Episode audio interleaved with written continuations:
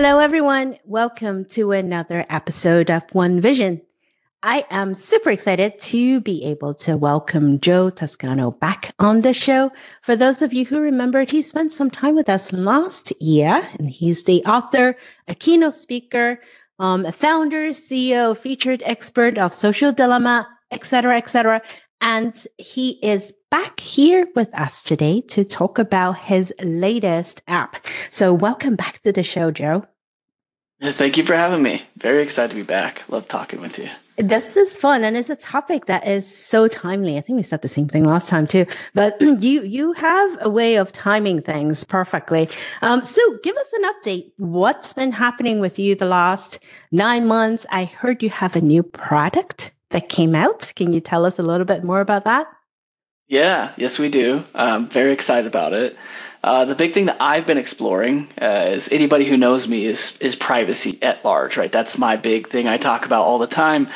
But the thing that we've been focusing on recently within our work at DataGrade is the relationship among vendors, and it's been super interesting because I think for so long we've focused privacy on the individual company itself. So as long as the company does X, Y, and Z, as long as they get certain legal documents put in place, everything kind of just goes out the window in, in, in many senses, right? Um, once that data leaves the walled garden, as long as there's a contract between the company and whoever is sharing it with, uh, it's not a lot of things that can backfire as long as they have the, the right legal guards in place.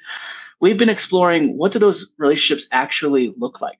How widespread is it? When I share data with one company, how far does it go on a second layer and a third layer and beyond? You know, what is that risk? Because privacy in many senses is really about exposure.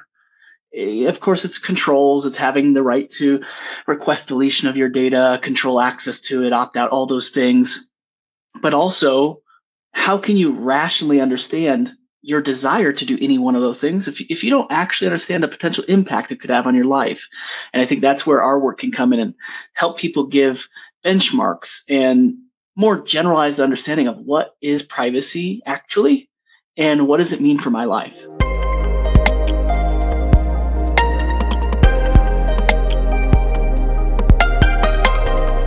So let's go into that a little bit. Um, you talk about this new product is about data and relationship between vendors going from one to the other. And the mm last one, when I was in the app, there were quite a few companies already that you have in, in the database I don't think you did everything manually. I don't think no. Um, but how not. did you grow that database exponentially and so quickly too? It was astounding.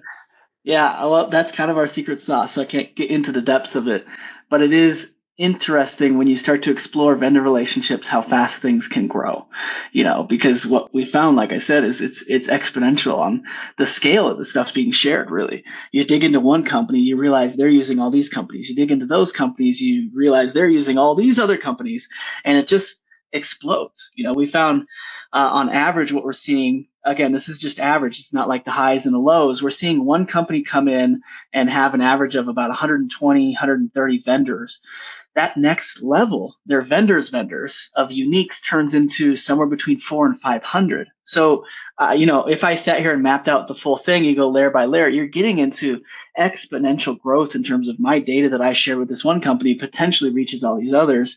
And we are mapping that. That's how we built it. We really thought about these relationships. We figured out how to dig into it in automated fashion, and we have mapped uh, now. Well, geez. So last time we spoke, I want to say, I don't know, was it October, November area? We hmm. had maybe 1,600 companies in our database, something like that. And as of the end of this month, we should have near 30,000. And it's really picked up over the last two months. We went from about two, 3,000 to that 30,000 because we figured out how to make these automations click in place. And if we continue this growth, we should be in the hundreds of thousands by middle or end of the year for sure. So that's what we're hoping to do. We want to map all those relationships. We want to understand the root system of the internet. You know, what is the transactional risk between data exchanges? Nobody's really dug into that, right? There's there's all these tools that will automate your data inventory mapping, that will help you do automated DSARs, you know, that will identify your PII, all those things. But again, you step back, you look into all the tools that are out there. How many of them do you know that say, hey, I can tell you who your vendors are, who your vendors' vendors are, and all the way down the chain so you can assess the full supply chain of data on the internet.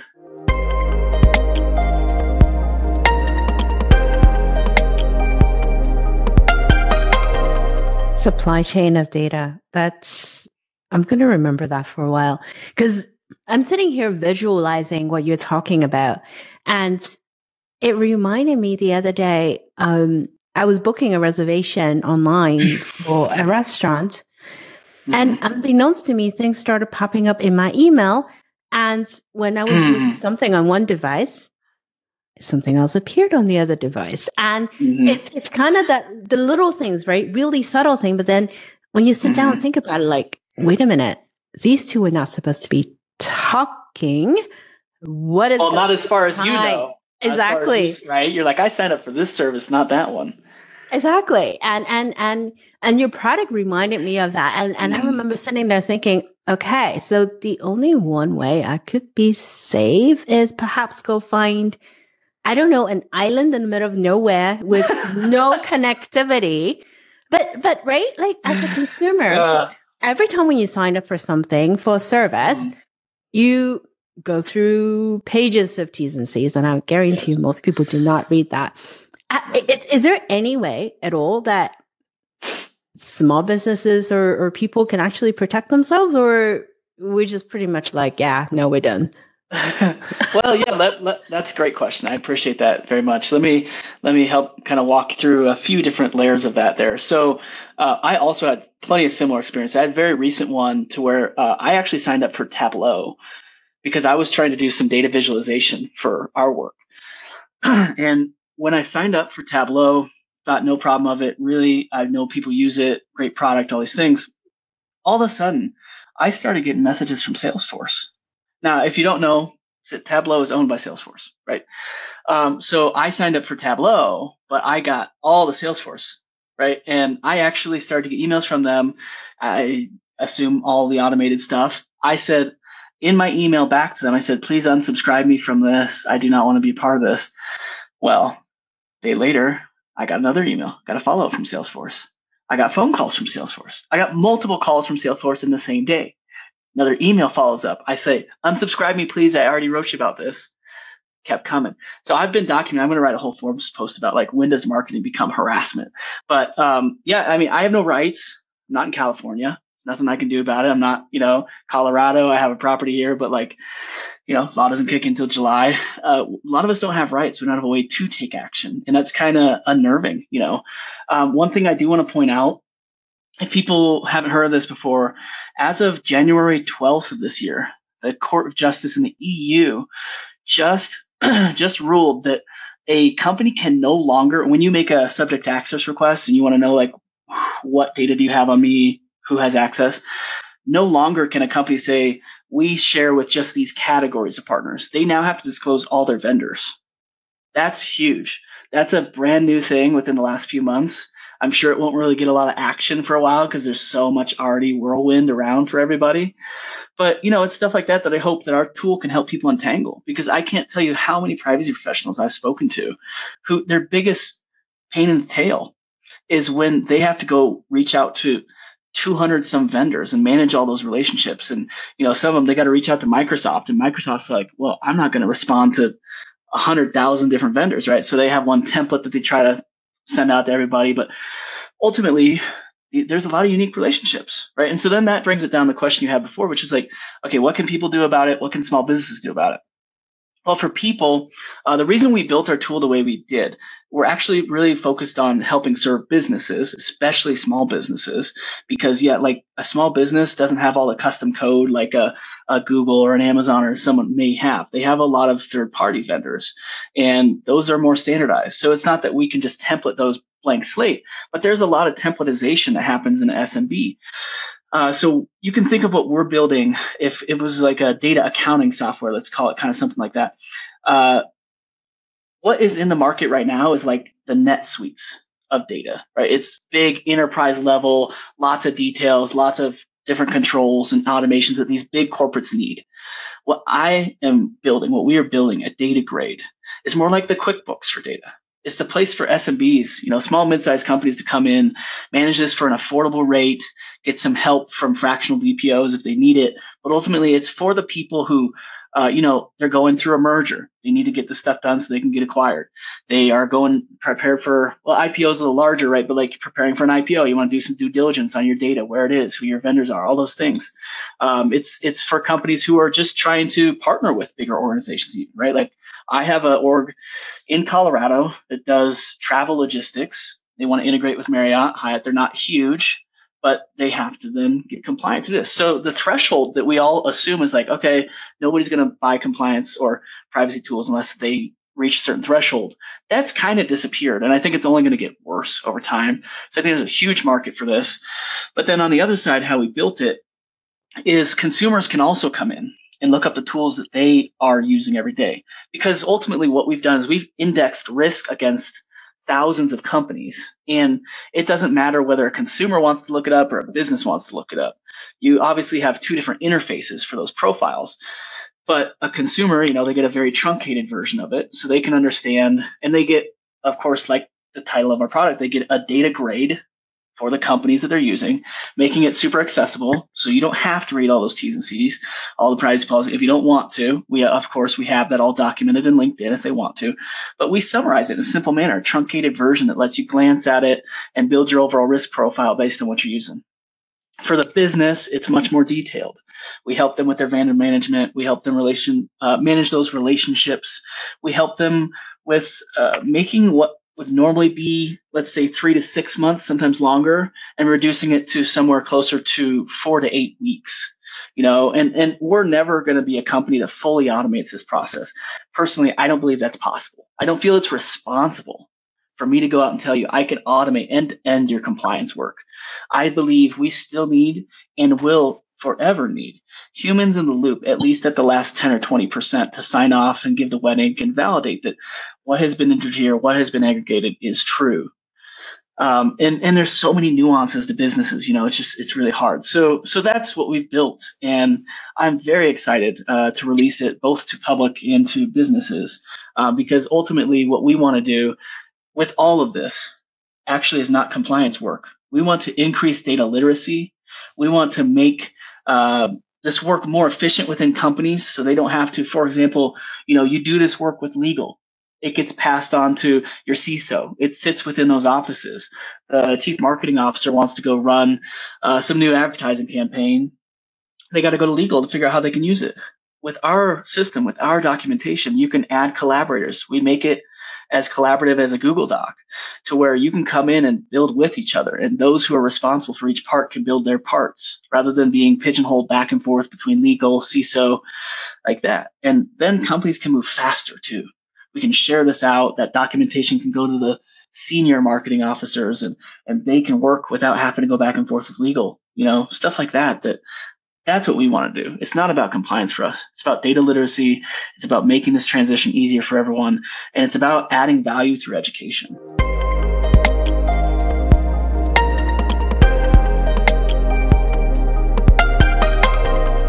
Right. And, and at the end of the day is to make the space safer and more transparent for more people, mm. which which is important because I feel like right now is the wild wild west. I was not aware yeah. of the um, EU rule that you just mentioned, so that's good to know. Um, mm-hmm. I almost feel like maybe I'm living in the wrong jurisdiction. maybe I should just move continent um, at this rate. It might yeah. be safer. Um, I, I want to ask you this. So, in the process of what you've gone through the last half year, that whole journey of building and expanding what you're doing and focusing on the small business and the consumer needs and all of that. Had you always had that in mind, like a vision of this is this is how I want to go about doing it, or did anything take you by surprise? I'm really, really curious because this is this is a new oh, no. area, right? I, I don't think I've ever come across anyone doing this. You are the first one. Um, so, what are some of the things that you found out? I I did not start with this. No, absolutely not. This is my probably third or fourth iteration. It's my second company. Um, previous company was focused on building an automated way to make better terms of service, better compliance uh, for privacy policy, stuff like that. Um, what I learned is that people, people on both sides don't really want better legal agreements. The the end user doesn't want it because they don't they just period don't want it period right like they just don't want it at all. Uh, they want it to be very clear and just intuitive that like okay I'm going to sign up and they're just going to do whatever my brain says they should do with it. You know, um, the other side of it is that the businesses don't want things to necessarily be more transparent. So it's a really bad business model because nobody wants to buy it, but like the impact, your heart's behind it. And you're like, oh, I wish it would work. Right. Um, what I did learn though from that was that there are a lot of companies that need assessments of their operations. There are a lot of companies who fumble over these assessments, who maybe sign up for a, one of these current market uh, tools out there and they're spending excessive amounts of money. They feel like it's a big burden. Uh, it's just made privacy unapproachable. Um, and so what I wanted to do was take my UX background. That was where I, you know, made my name and apply it to one of the most nuanced and probably dense topics that I could put it to, I suppose. Sometimes I tell people what I'm doing with privacy and design is kind of like like cleaning toilets. I really feel like I'm a janitor. I'm just like shining up like a really part of life that nobody really wants to pay attention to, but everybody has to because we all sit on it, you know?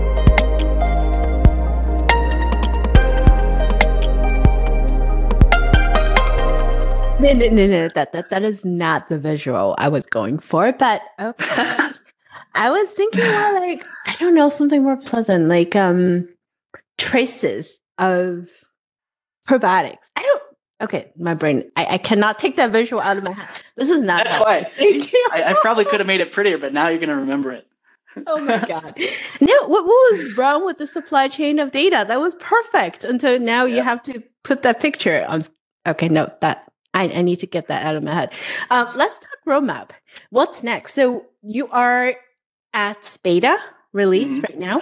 Yep. When is it going to go public? When can more people play with it? And then what's next? Yeah. Well, so yeah, we're in private beta right now. I'm expecting us to release it more publicly this fall, probably August, September area. Uh, we really want to be as responsible as we can with this. We want to make sure our data is as accurate as possible and that the automations we built to scale this are not you know flimsy. So we're going to test it really hard over the course of summer, um, and I'm very excited. A couple of the organizations coming on are uh, near and dear to me. I'll disclose one of them is my old high school, which everyone's like, "What? Why would you?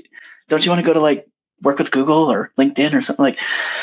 Actually, I'm very excited, and here's why: I get to help my old school figure out how to protect the kids back home and bigger picture here, you know, I know people, I know members of the Department of Education in the state of Nebraska. That's where I'm from, Nebraska. And um, bigger picture here, if if we can figure this out for a few schools, then we can start to talk about putting this across the state. There would be nothing that would make me happier than to create a service called Data Grade that helps clean up the safety at schools. Uh, that would be so cool. You know, so for me, it's really about finding partners who I can make a big impact with uh, and also have a good journey. You know, we can provide this assessment for the schools and they can leverage the documentation share with their teachers. They can share it with their students. They can share it with their uh, parents at home, right? Because they actually, uh, crazy enough to me, back home in Nebraska, they have no, com- well, very light compliance obligations uh, in regards to some states, but um, they already built out a whole like blacklist, whitelist of tools that can be used and what restrictions should be had on them and who they're for and all this. And I was like, wow, you guys just did this out of good spirit. Um, so we can help speed that up for them. We can make sure that data is always real time. We can make sure that they don't have to put it like they literally told me they're like, we're, we're, we are allocating, excuse me, we're allocating an entire team to this. We had to build this custom website. We had to allocate a team to research all these organizations. By the time we got done, it was old so for us, you know, we can come in, we can help them redo that very quickly, just a bunch of click and drag. And then we maintain it. We make sure that we're always checking to see if that policy is updated. We go see if any of the vendors have changed for all their vendors. We go check and see if any of the terms that they don't have the time to read for, I think they have something like 240 vendors that we had talked about. Uh, they don't have to go and watch their emails for updates. We're going to ping them, you know, every time anything changes. Uh, and that makes their life easier. It makes their the kids more secure, more privacy protected, and it makes us happy because we get to make impact.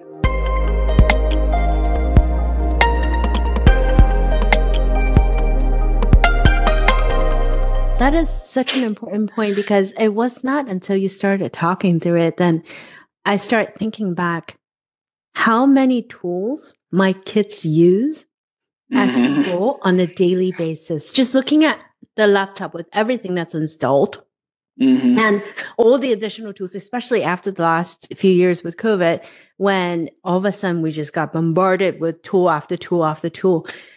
And it does make me wonder how much do people already know about the kids? Probably a lot. A lot. Um, and I've heard someone tell me that maybe we have reached a point that we need to put a credit lock on children just to be safe because you don't know what's out there. You don't know who has what.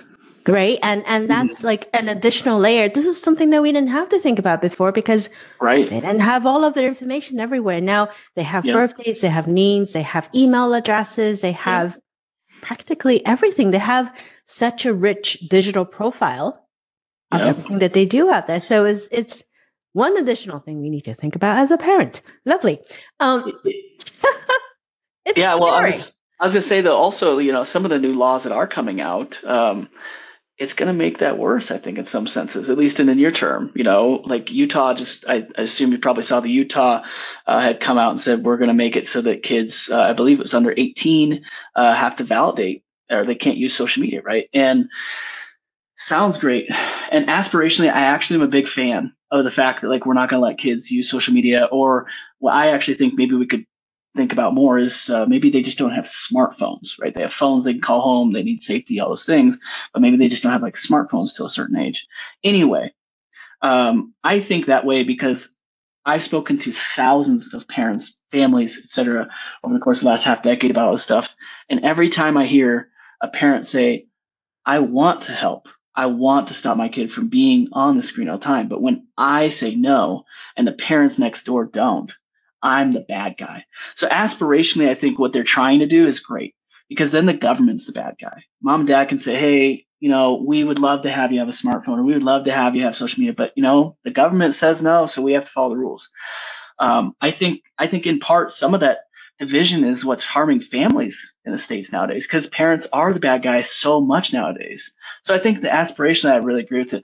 But what it also did with this validation is now you're getting deeper, more sensitive information about the child to validate who they are. Right. That's the flip side the government hasn't really talked about much, or if they have, maybe it's all internal. Uh, or my bet is they probably just haven't fully thought through that step yet. Just pure like technical ignorance, not that they're trying to be, uh, you know, cause any problems. But yeah, it, it's it's crazy what's out there already. And then if you assume these kind of systems come in play more, uh, perhaps at some point the kids have to validate themselves to their device at school. You know, per se, like like you just mentioned there, they have all this stuff that eventually they have to require that it's them at school. Mm-hmm. Um, you've seen Zoom classrooms where they're required to have their camera on, like all these different things that, yeah, it is. It's getting super invasive. So yeah, again, going back, like I'm super happy to be helping back back home, number one, and number two at schools. Because if we can build a model around helping schools, I'd be super happy.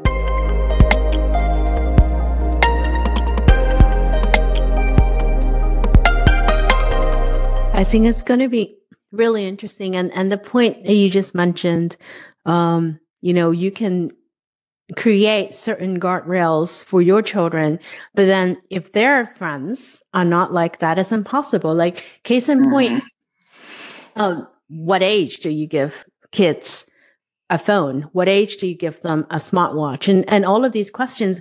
And now there's an additional layer of security. Well, mm-hmm. you kind of want them to have something. You want to be able to reach them in case something happens. And and it becomes it, it becomes 100%. so difficult to figure out what are we supposed to do? It, it's like, you can't do this, but you really cannot do that. It, mm-hmm. Back to the farm we go. See, totally, we should find an island. Um, let's talk about something else related to it. Um, mm-hmm. It's something that that has captured everybody's attention the last few months ChatGPT and AI. Mm-hmm. Uh, there's a lot of talk about whether or not this is a smart tool. This is not a smart tool. We're not going to get into that. I think we both know. But um, kids, we're talking about it. Um, there are teachers and parents that are worried. Well, you know, maybe you really should not use it because A, yeah. The information might not be correct. And you really should learn how to write instead of should, yes. shortcuts. 100%. And I remember when the tool came out, my son was curious. He asked me what it was. So I let him do it with me. And he asked about cow eggs, which I'm sure a lot of people have known by now. He asked, you know, which egg is bigger, cow egg or chicken egg. And the tool said cow egg is bigger because a cow is bigger than a chicken. Now, of course, logically speaking, right? But then, and then my 13 year is like, wait a minute, no, cows do not lay eggs. What, what, what is this thing? And, mm-hmm. and so it brings a question to, you know, it is, it is fabricating stuff. People are saying is AI hallucinating and it brings mm-hmm. into all kinds of questions. And you see different jurisdictions having different ways of mm. dealing with it. Italy saying, no, we're not doing it. Some big tech companies are saying, no, we can't because accidentally we used the tool for um, code checking. That was not mm-hmm. smart. Um, banks are saying, no, we can't because there's all kinds of liability and compliance issues. And lately, there's the whole question of, well, do we need to have check and balance to be placed mm. on such tools from a legal perspective? Because mm. it could be harmful or it can discriminate. Curious to hear what your viewpoint is on that because A, it seems a little bit divisive within the tech community. And B, yeah. it seems like we all have a different idea of what innovation should be able to do, how far yep. it can go. And there's also different countries handling it different way too. Mm-hmm. Yeah, I mean, this again, we could talk about this for the next 45 minutes. Um, but yeah, I mean, so I'll take you my history. I actually, before I left the Valley, I was really focused in on chatbots back then. I won some Cannes Lions, some Clios around some of this work. And back then, you know, we were figuring out, like I created a bot that would help people uh, figure out how to, you know, vote, what the platforms were, how they navigate their own state, all those things. And back then, I, I remember we were trying to figure out how do we differentiate hi like hello from hi like Hawaii's abbreviation, right? Like that's what it was six years ago, right? It's not that far away. So like what I tell a lot of people, I have I have news media organizations reaching out to me. I have government agents reaching out to me, asking questions like, "What does this mean for our work? How do we protect people?" I I frame it like this. Number one, I believe we have to invest in this, and I'm not just saying ChatGPT here. I'm talking generative art, artificial intelligence. Uh, I believe we have to. We have to do it as responsible as possible because this is a matter of national security, uh, innovative economy, all the things. That being said, I also have my concerns, right? Um, we use ChatGPT and DataGrade, but because of my experience with chatbots and tech, I'm very familiar with like what is a very safe use case versus what am I just dreaming, you know? Um, and so, like on our end, I'll give you an example. We help with, we use it to help with very simple tasks that are more or less binary. I'm not going to trust that ChatGPT is going to output some incredibly specialized, nuanced documentation about legal documents. They can go read and then put it out to a client and it's going to be production quality. I do not trust that. Nobody should. If they're telling you they can do that, they're lying to you. Okay. But it's great for, for example, we have it reading articles and uh, pulling out different tags or pieces of information that are very standardized and easy for it to go yes, no, yes, no, right? Um, ChatGPT is very powerful. Don't get me wrong. I know programmers who are using it to help speed up their programming. I've done a little bit of that myself. I do think it's well beyond like a magic eight ball. But in some senses, that's what I tell you know these organizations. Like you got to be really careful because uh, the hallucination, the excuse me, hallucin. How do I say it? hallucinations? There we go. Take that out. Take that out. The hallucinations you can't control it you know like you don't know what it's actually going to spit out for very common things it's very accurate for creating rough drafts of like a news article or something you know very good very good go ahead and do that but end to end, you still have to have humans in the loop. Uh, if it's anything sensitive, be aware. We already seen like Samsung had some issues where their employees put in sensitive information and that got breached. Uh, it's very clear in their terms that if you put anything into the interface, it's all up for grabs. Uh, the API, I've heard differently. I've read uh, a couple people talking about how actually the API, you do have more control over what is allowed to be used and what's not. Um, but still, it's it's a high risk. It's pretty just like every other tech company. is pretty opaque uh, as to what they're doing, and you know that that database is from crawling all over the web. So whether they curate it or not, which they have to, let's just be honest, they have to curate it somehow because otherwise it would be like Tay. You know, it's been out for what now near six months and it hasn't turned into some racist, misogynist kind of thing, but it's caused plenty of potential dangers. You know, I wrote an article about how it more or less uh, pushed a young child. Well, let's pull that back. Center for Humane Tech ran a test. They signed up as if they were a child and they ran a test to say, "Hey, I'm 13 years old. I'm about to have sex for the first time with a stranger," and the bot more or less supported the child in doing so. Said, "Here's how you should make the date romantic. Here's how you should do all these things." Right? Like that's dangerous. We've had these uh, uh, breaches here, like I like I just said, with multiple companies entering sensitive information because they're trying to speed up their processes, and then realizing, oh crap, I put in like highly sensitive, confidential company information into the system that is allowed to just read whatever comes in. Um, proprietary code, samples have caught through that they could, you know, leak some of that stuff. It's just you got to be really careful with it, and ultimately, I think people. If they don't understand it well enough, they really need to talk to somebody who does who does understand it before they get too deep into it. Otherwise, it's going to cause a lot of chaos that's hard to clean up because the whole purpose of ChatGPT is to scale everything, right? Like that's what everyone's like, okay, I could just let it do the work for me, which is wonderful if it worked 100% of the time. But I have big fears that we're going to start seeing it integrated into a bunch of different parts of the world and just let go wild. And then three, six months, 12 months later, we're all going to look back and say, "Oh crap! Actually, it's been six months of this, and we have a lot of stuff to clean up." That was there's a lot of false information that came out, and you can't pull that back. You know, like once it's there, it's out.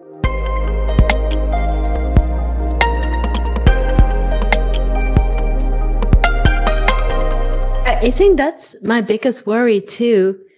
It's not like the old days, right? You printed newspapers out and you say, okay, I'm just going to bring the newspapers back. No, once information is out in the internet, it is out and is mm-hmm. out forever. You cannot crawl it back.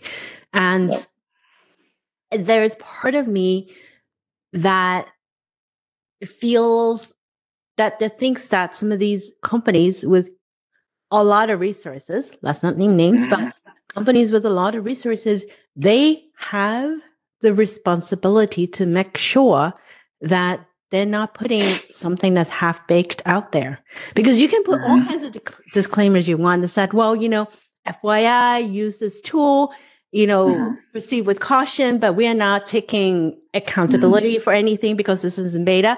No, no, no, no, no, no, no, no. You are a big right. company with a lot of resources. You know what this tool mm-hmm. can do.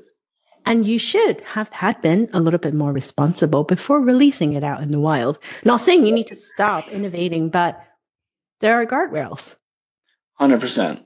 Yeah, I, I the Forbes post I, I wrote about this, I actually said we should treat this as if it's the Manhattan Project 2.0. Yes. Because it is that. You know, it's it's not nuclear bomb where we're gonna go drop this on somebody and it's gonna explode their city. But it's very realistic that if this goes wrong, it can go very wrong. And we need to have government support. I think the craziest part, and I've talked to my parents about this, other people in my local community, like the craziest part to me is that this is all from private businesses, right? Like this is not Manhattan Project, that was from the government. All the innovation used to come out of the government, then 10, 15 years later, go out to the public. Now it's the inverse. Our corporations are ahead of the government. And we need somehow to create a partnership that doesn't stifle that innovation because we don't we don't want to like press the halt button. We don't want to press the pause button. We want to take things as responsibly we can. But the Manhattan Project was the first large scale R and D project by the United States government. They allocated a bunch of time and money. They got all the best professionals in the country to come align on an issue and figure it out as if it were critical to the survival of her humanity. Right? Why don't we do that now? Why don't we? I know we're bickering about a lot of other things and we have plenty of important issues, don't get me wrong, but there's a real potential that if we don't resolve this responsibly, all those other issues go out the window because we won't be able to tell what's true and false.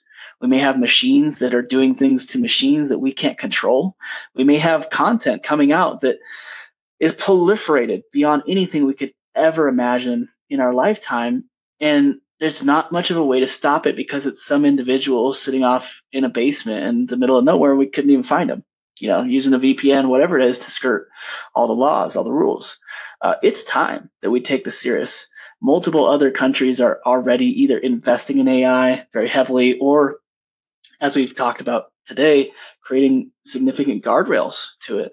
United States more or less has not. I think now is our time to step up as a nation and take this five, ten years of sitting in the middle of limbo and say, okay, we've learned a lot.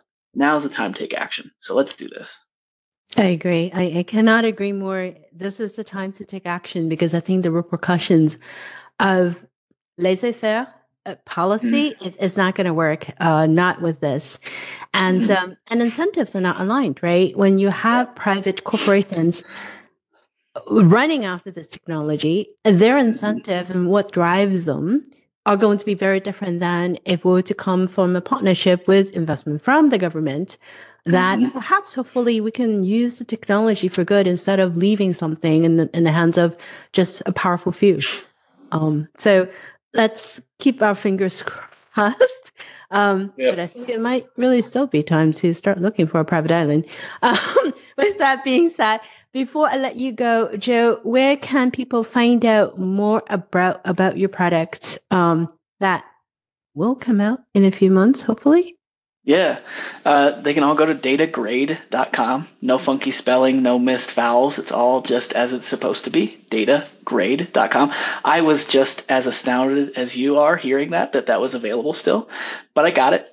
Um, and yeah, just go ahead and click the beta access, put your name in there, and we will reach out soon. We're accepting entries on a rolling basis, but definitely trying to keep it a controlled audience so that we can uh, provide the highest level quality assurance and also service in terms of you know helping you actually figure your stuff out. That's our goal. That's awesome. Thank you. And then in the meantime, I'll look for your next article on Forbes.